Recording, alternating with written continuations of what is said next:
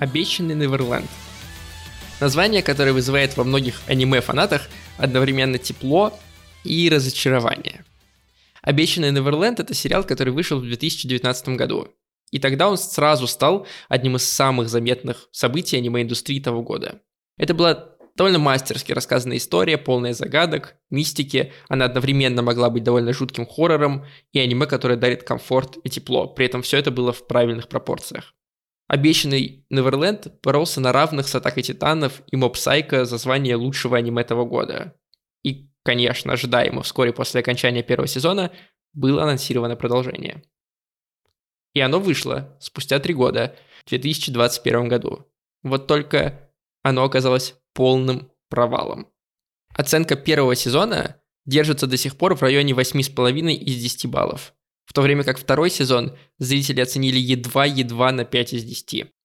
В чем дело? Первый сезон экранизировал всего 37 глав оригинальной манги. Второй сезон за такое же количество серий экранизировал почти 150 глав. Из-за этого пострадало развитие героев, были выброшены целые сюжетные линии, а основные моменты сжаты до какого-то неприлично короткого хронометража. Фанаты, конечно же, бросились обвинять студию, ответственную за проект, Cloverworks. Огромная волна хейтерских комментариев, обзоры на YouTube разгромные и даже призывы бойкотировать другие проекты от этой вообще-то знаменитой студии. Чем знаменита Cloverworks? Тем, что у них очень много хороших сериалов, Моя фарфоровая кукла влюбилась. Этот глупый свин не понимает мечту девочки-зайки. Фейт, Харимия, семья шпиона. И, конечно, ошибки случаются у всех, но история с обещанным Неверлендом как будто бы сильно выбивается из вот этого общего опыта студии. Так что же там пошло не так, и почему я вам про это все рассказываю? Что если я скажу вам, что студия в данном случае не имеет почти никакого отношения к провалу сериала? Что если я скажу вам, что не студия, которая делала аниме, принимала ключевые решения. И что за всем этим стоит что-то большее. Или кто-то больший.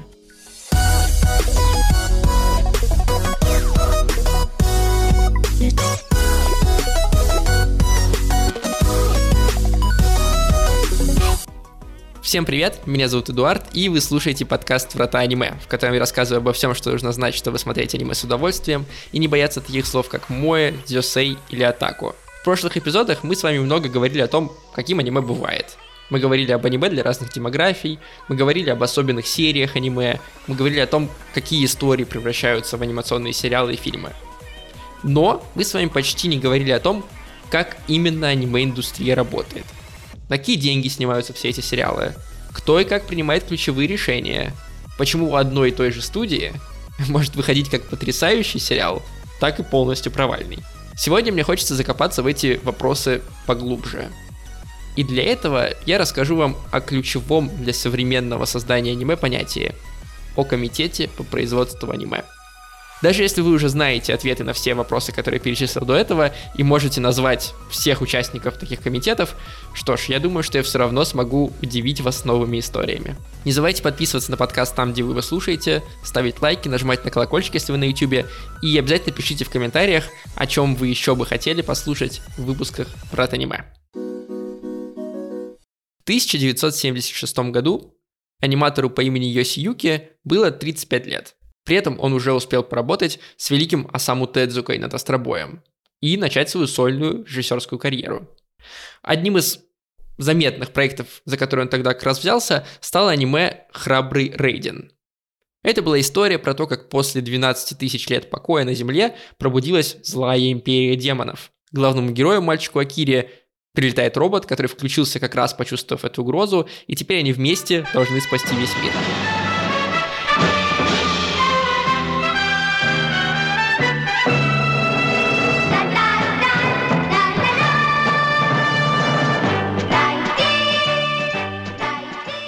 70-е 80-е годы вообще были расцветом аниме про больших роботов. Поэтому, чтобы выделиться как-то на фоне других, храбрый Рейдин должен был добавить что-то новое. Молодой Йосиюки решил, что это новое будет то, что роботы в его аниме будут объясняться не с помощью технологий, а с помощью мистики. Сам главный робот Рейдин должен был стать не механизмом, а разумным чувствующим существом, который выглядит как робот. Исьюки добавил в свою историю другие инновационные элементы. Например, «Храбрый Рейдин» стал первым аниме, где показывают превращение робота в технику. Один из героев Галдар там превращается из робота в ракету и обратно. И мы с вами все знаем, я думаю, какой анимационной и кинофраншизе это в будущем приведет. Меня зовут Оптимус Прайм. Мы автономные роботы-организмы с планеты Кибертрон. Но ты можешь называть нас автоботами. Автоботы. Но несмотря на все вот эти старания, Храбрый Рейдин не стал каким-то заметным меха-аниме своего времени. То есть аниме про роботов. И сейчас на самом деле мало кто про него вспомнит. И, возможно, дело в том, что талантливый Йоси Юки еще в процессе производства сериала был уволен. Ему не дали доделать ни сценарий истории, ни подготовить раскадровки ко всем эпизодам. И сделали это как раз за то, что он попытался быть слишком оригинальным. Телекомпания Net, которая прокатывала сериал, сперва потребовала, чтобы сценарий был изменен, и вся мистика оттуда исчезла. А потом и вовсе выступила за увольнение режиссера. Но почему студия пошла навстречу телекомпании? Откуда у канала такая власть над студией производства? Почему студия не могла поменять канал, отдать право на прокат другому телеканалу и сохранить своего автора? Дело в том, как производилось аниме во времена после Астробоя Саму Тедзуки и на протяжении трех десятилетий. Схему производства того времени можно назвать спонсорской. Одна или несколько компаний давали студиям деньги в обмен на свой какой-то интерес. Компания производства игрушек хотели права на создание игрушек по этому аниме. Телеканалы хотели права на прокат. Торговые сети мерча – права на создание футболок, кружек, других дешевых товаров с изображениями из аниме. Компания, которая давала деньги на производство сериала, таким образом, имела слово и в творческих процессах.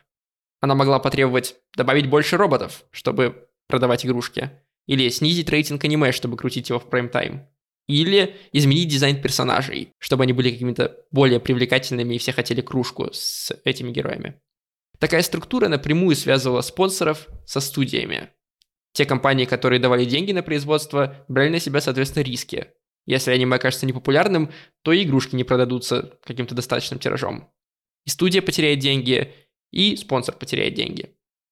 При этом нельзя сказать, что это плохая структура. Можно вспомнить положительные примеры работы ее. Например, культовый ковбой Бибоп сперва должна была спонсировать компания Bandai, которая производит игрушки. Но самолеты в ковбое Бибопе, если вы его смотрели, не слишком красивые для детей. Поэтому Bandai отказалась, но Сериал подхватила организация Bandai Visual в расчете на показ аниме в США. И действительно, ставка сыграла, аниме стало культовым на Западе и до сих пор приносит создателям огромные деньги. Но в то же время мы можем найти огромное количество примеров, когда эта структура позволяла спонсорам влезать в творческий процесс, и это вело к худшему. И Йосиюки столкнулся в работе над храбрым Рейдином именно с таким примером. Телекомпания Net просто испугалась, что мистика не будет так популярна, как технологии, и никто не будет смотреть такой сериал. К сожалению, это был не единственный случай, когда проекты Йоси Юки отменялись или менялись под влиянием этой спонсорской структуры. Для того, чтобы отстаивать свой взгляд, в то время нужно было быть заметной величиной в индустрии. И пока, в 1970-х, Йоси Юки ей еще не был. И он это прекрасно понимал, постепенно, постепенно двигаясь все ближе к какому-то заветному шедевру, да, который мог бы его поставить, если не на один уровень с Осаму Тедзукой, то, во всяком случае, туда куда-то поближе к вершине. И спустя три года после «Храброго Рейдина» ему это наконец удалось. Он сделал аниме, за которое его признали в индустрии, и которое сделало его, пожалуй, всемирно популярным. В 1979 году вышла первая серия другого сериала про больших роботов, который срежиссировал как раз Йосиюки Тамина Mobile Suit Gundam. И сейчас это аниме считается одним из трех величайших телешоу в истории Японии.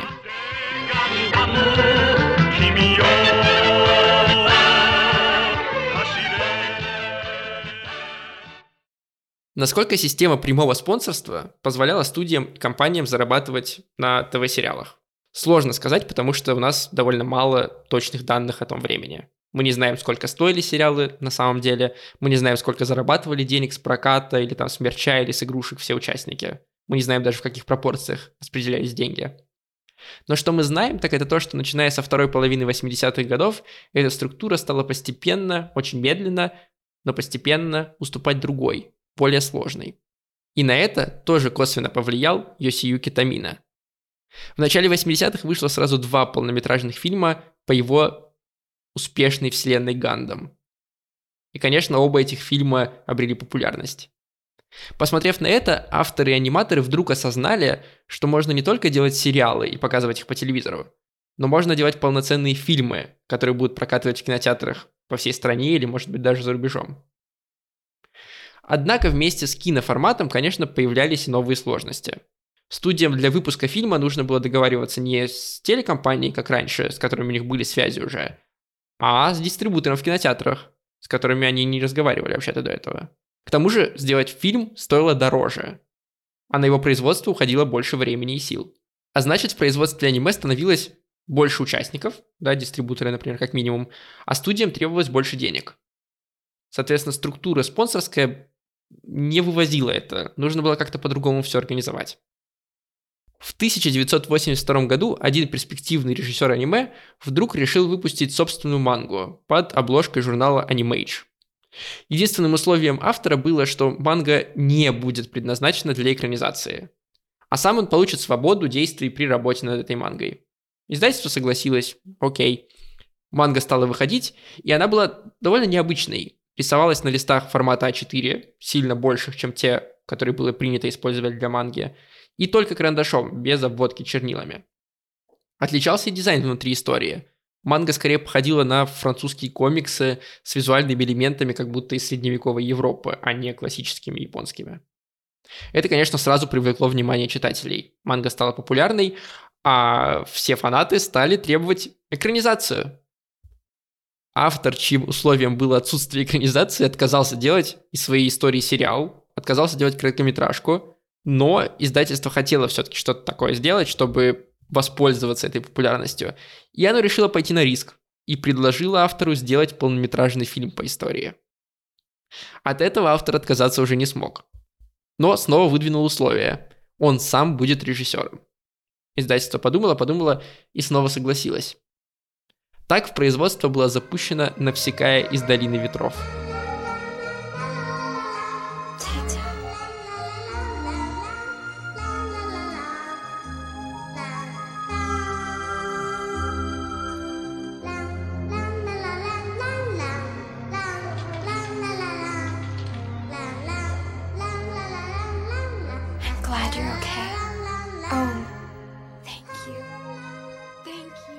У ее автора, режиссера и мангаки Хаяо Миядзаки тогда еще не было своей студии и такого громкого имени. А потом вместе с издательством манги он начал искать деньги на производство фильма. Внезапно появилась ситуация, когда не студия была заинтересована в создании аниме и искала деньги, а какие-то другие игроки, в данном случае издательство манги. В результате переговоров деньги на производство все-таки удалось найти. Часть дало само издательство Такума, Часть дало рекламное агентство Хаку Хонда. Но нужно было найти еще студию для производства аниме. Ей было выбрано Топкрафт.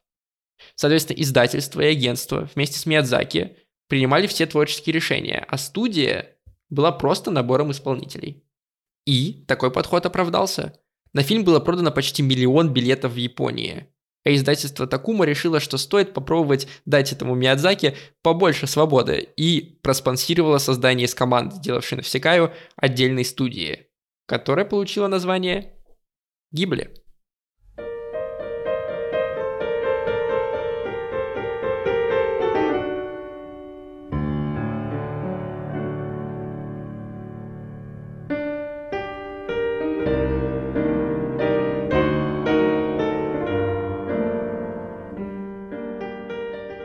Объединение издательства, рекламного агентства, а потом еще и дистрибутора распределило риски между компаниями. Если бы Навсекая не взлетела, никто бы из них не потерял слишком много денег, хотя производство дорогое.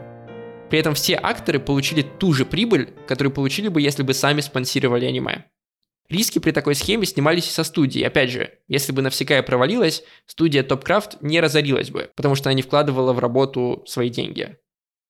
Студия в любом случае получила гонорар от заказчиков за работу. Правда, и прибыли студия в такой структуре получила меньше. Весь сверхдоход при успехе распределялся между компаниями, которые вложили деньги в производство. а студия туда не входила. Спустя 4 года после «Навсекаи» другой культовый фильм «Акира» также был создан благодаря тому, что несколько компаний скинулись на производство, распределив между собой риски. Эти компании, которые скинулись, сформировали структуру, новую для аниме, более сложную, более выгодную в некоторых случаях, и назвали ее Комитет по производству аниме. В следующие 10 лет на рынке появилось все больше игроков. К магазинам игрушек добавились дистрибуторы видеокассет, потом дисков, издатели манги, которые увидели, сколько денег и внимания можно заработать на выпуске аниме по своим произведениям. А в последние годы еще и онлайн-кинотеатры и зарубежные компании, которые хотят получить права на трансляцию аниме за рубежом.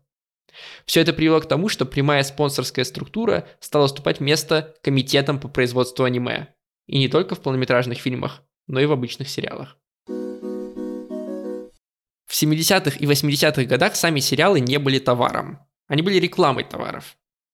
Поэтому студии анимации спонсировались отдельными компаниями, которые хотели продвинуть себя и свои товары как раз. Но чем ближе к сегодняшнему дню, тем больше само аниме становилось товаром. А вместе с этим появлялось и больше участников его производства, усложнялась его структура. Давайте еще раз пройдемся по тому, как сейчас работает производство аниме простыми словами, уже без истории. Несколько компаний объединяются и создают комитет. Комитет может быть самым разным. Там могут быть расходы и прибыль разделена одинаково между участниками. Может быть в каких-то пропорциях. Участников может быть трое, может быть десять. При этом комитет решает, какое аниме он хочет проспонсировать. Чаще всего в комитет входит издательский дом, который предлагает одно из своих успешных произведений – мангу или ранобэ. Но иногда бывает так, что какая-то студия предлагает комитету свою идею. При этом сами студии чаще всего не входят в комитеты. Они являются простыми исполнителями заказа за гонорар. И все творческие решения в студиях согласовываются с представителями комитетов. Поэтому, когда вы слышите, что новый сезон вашего любимого аниме снимает другая студия, как, например, произошло с последними сезонами «Атаки титанов», то, скорее всего, дело не в том, что создатели отказались продолжать свой сериал, как многие думают, а в том, что оригинальная студия оказалась в этот конкретный момент занята другими проектами, а комитет отказался ждать и просто нанял кого-то еще. Есть исключения из этого правила. Иногда студии могут входить в комитеты, например, Kyoto Animation, но это происходит невероятно редко и только с очень именитыми студиями. Таким образом, за редким исключением, студии получают фиксированный бюджет на аниме и зарплаты, который не зависит от успешности сериала. А вот комитет зарабатывает уже на всем остальном. На мерче, на игрушках, на рекламе. Конечно, если аниме оказывается успешным. И все главные творческие решения, сколько серий будет, сколько глав будет экранизировано и так далее, принимают комитеты. Конечно, это не снимает полностью ответственности с непосредственных авторов, которые могут неправильно распределить время, которые могут поставить на руководящие должности неопытных каких-то специалистов, которые могут просто забить на работу. Но знание о существовании комитетов часто дает объяснение, что же происходит не так, если хорошая студия вдруг выпускает плохое аниме. Давайте на секунду вернемся к самому началу нашего разговора, к обещанному Неверленду. Тогда, зимой 2021 года, когда вышел второй сезон сериала, студия Cloverworks делала параллельно еще несколько больших проектов, в том числе оригинальный сериал Egg Priority. То есть свободных рук и сил у студии почти не было. Кроме того, в тот момент еще не была закончена оригинальная манга. Но комитет, ответственный за Neverland, мало того, что не стал откладывать проект, дожидаясь, например, финала манги или дожидаясь освобождения студии от проектов, так еще и потребовал закончить историю за один сезон. В результате мы увидели, как создатели в 11 серий пытаются уместить 150 глав, и как зрители, конечно, оценивают сезон на 5 из 10. Вот и весь секрет, что пошло не так с обещанным Неверлендом, и почему не только студия в этом виновата. Про комитеты очень мало известно. Они не являются публичными, о них не пишут на страничках аниме в Википедии или на Шикиморе. При этом они стоят почти за всеми аниме-сериалами и фильмами, которые выходят сегодня. Для нас, фанатов и зрителей аниме, это, конечно, не очень приятная ситуация. Нам бы хотелось, чтобы все зависело от самих авторов, от их таланта, а не от какой-то группы людей в костюмах за их спинами. Но, к сожалению, аниме это всегда труд множества людей, это всегда большие затраты на производство, а значит большие риски. И комитеты дают возможность студиям эти риски себя снимать. Без комитетов, скорее всего, никогда не вышло бы Навсекая, никогда не вышло бы Акира, фильмы студии Madhouse, Наруто, One Piece и сотни других успешных проектов. Но теперь вы будете иметь в виду, когда критикуете создателей того или иного аниме, что есть немаленькая вероятность, что виноваты совсем не они. Простите, что так давно не было эпизодов «Врат аниме». У нас вовсю идет сезон Баки, где мы обсуждаем сериалы и фильмы. Плюс я сейчас переехал в новую для себя страну, и мне нужно было какое-то время, чтобы привыкнуть. Напишите мне, пожалуйста, скучали ли вы по выпускам. Я вот скучал. И интересно ли вам было узнать про комитеты. Я в этот эпизод зашил сразу несколько разных историй про Томина и Гандам, про Миядзаки и Навсекаю, про обещанный Неверленд, и мне интересно узнать, насколько вам все это было понятно. Подписывайтесь на телеграм-канал Баки, я там каждую неделю рассказываю много интересного про аниме. Подписывайтесь на подкаст там, где вы его слушаете. Ставьте там лайки, пишите там отзывы, если вы в подкаст-приложении. Это все, правда, помогает другим людям найти врата аниме, а мне не потерять мотивацию делать этот подкаст. На этом все смотрите аниме, делайте мир лучше. Пока.